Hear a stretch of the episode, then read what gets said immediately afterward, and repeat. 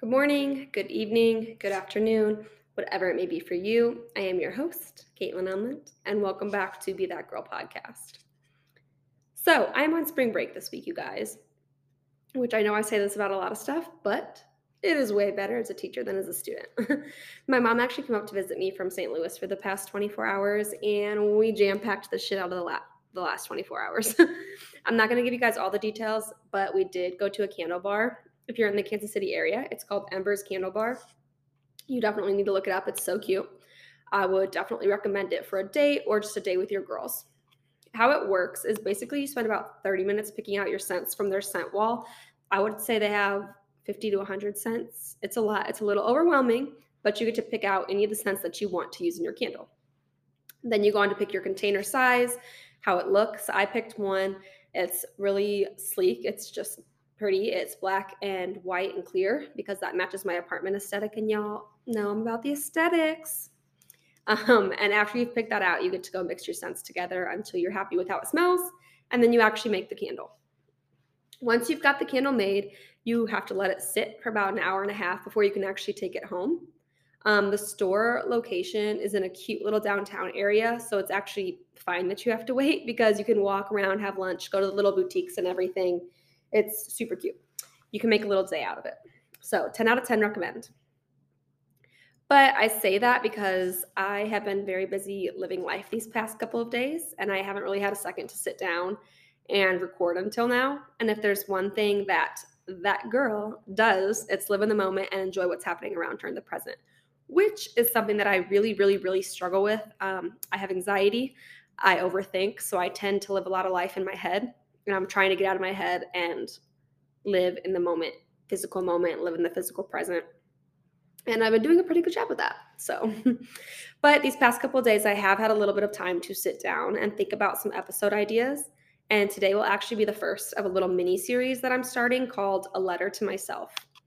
Each week will be a letter that I've written to myself at different time periods of my life, different situations that I've gone through, things like that.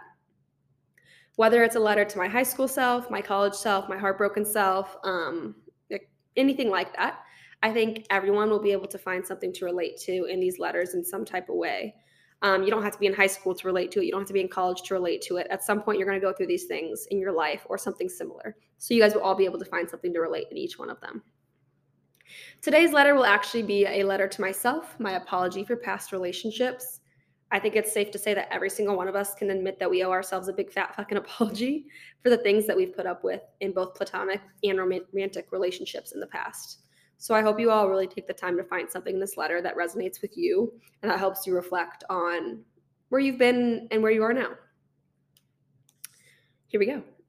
If I get emotional, y'all could just tune me out, but like these are emotional topics, okay? Anyway, sorry, my bad. To the girl who I allowed to be mistreated in past relationships, there are a couple things that I have to say to you, but the biggest is that I'm sorry. I'm sorry for not realizing that you deserved better sooner.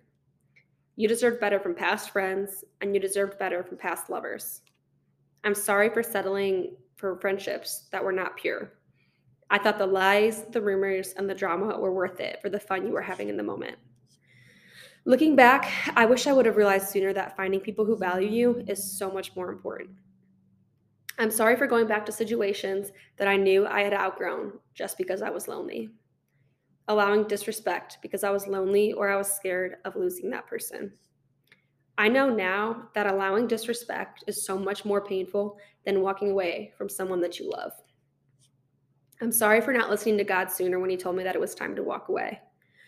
I'm sorry for ignoring the signs that I begged God to send me just because they didn't match up with the decision that I already come up with in my mind. It's really hard to hear God's voice when you've already decided on what you want him to say. I'm sorry for not learning the lessons the first time around and making you go through the same heartbreak time and time again. I'm sorry for making you think that you could change people. It was never your responsibility to fix what was broken in them, but I did make it seem that way. I'm sorry for putting that pressure on you. I'm sorry for not realizing your worth sooner, and I'm sorry for all the times that I stayed quiet because I was too scared to speak up about how I really felt. I didn't want the confrontation, and I thought that speaking my mind might cause me to lose my soulmate. I know now that if standing up for yourself causes someone else to walk away, they were never meant to stay in the first place. I'm sorry for the lack of boundaries I stood strong behind. I was constantly giving advice and preaching to everybody else around me the importance of setting boundaries, knowing the whole time that I was allowing myself to be used, taken advantage of, and walked all over just because I didn't set those boundaries for myself. I could go on apologizing for all the things I've done wrong in the past, but instead I'll stop and talk about how proud I am of you. I'm proud that you went through hell and you came back and you came out stronger. And I'm proud that while you walked through the fire and relationship after relationship, you never lost your ability to love. You love fully and you love strong, something that most people cannot relate to. I'm proud of how caring you are. I'm proud that you're strong enough to feel every single one of your emotions and not bury them. I'm proud that you know how to heal before getting involved with another human. I'm proud that you understand the importance of being alone, and I'm proud that you're strong enough to be alone. I'm really proud of how fiercely independent you are. Never needing anybody, but being able to decipher between who you want in your life to make your life worth living. I'm proud that you can speak up for yourself now. Something so simple, but something that you were too scared to do in the past. I am proud that you are no longer afraid to leave situa- situations or relationships that no longer serve you. You know that it will hurt and that it's hard, but you know it's necessary. And for that, I am proud. I am proud that you can finally put yourself first and not feel bad for making yourself a priority. To the girl that I allowed to be so mistreated in the past, I promise to never put you through that again. I promise to always stay true to your boundaries. I promise to never let you settle for anyone or anything, friendship or relationship. I promise that all of the people that you were so afraid to let go of from your past were never meant for you in the first place. And I promise that what is meant for you will never pass you by. I promise that you are worth more than what you've been through. I promise that you are deserving of the best relationships that life has to offer. I promise that you are not behind in life and that what is yours and what is meant for you is already on its way. Sincerely, you're very apologetic and you're very proud current self.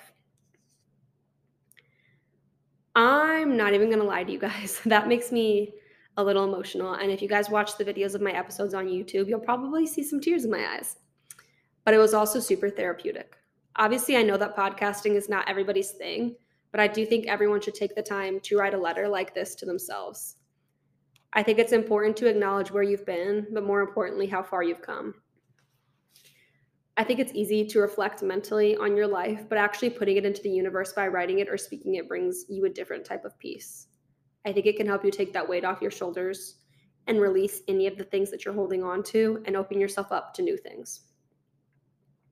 So like I said, I'm going to make this into a little a letter to myself series. So if you guys have any letters that you would like to hear, please feel free to shoot me a D M, a comment on Insta, text, whatever your heart desires, and I will make that episode happen for you guys. If you guys haven't already, please make sure to go follow us on Instagram and TikTok at Be That Girl Podcast. Um, on TikTok, it's at B T G Podcast. But until next time, keep on being that girl and being true to yourself. X O X O, your queen.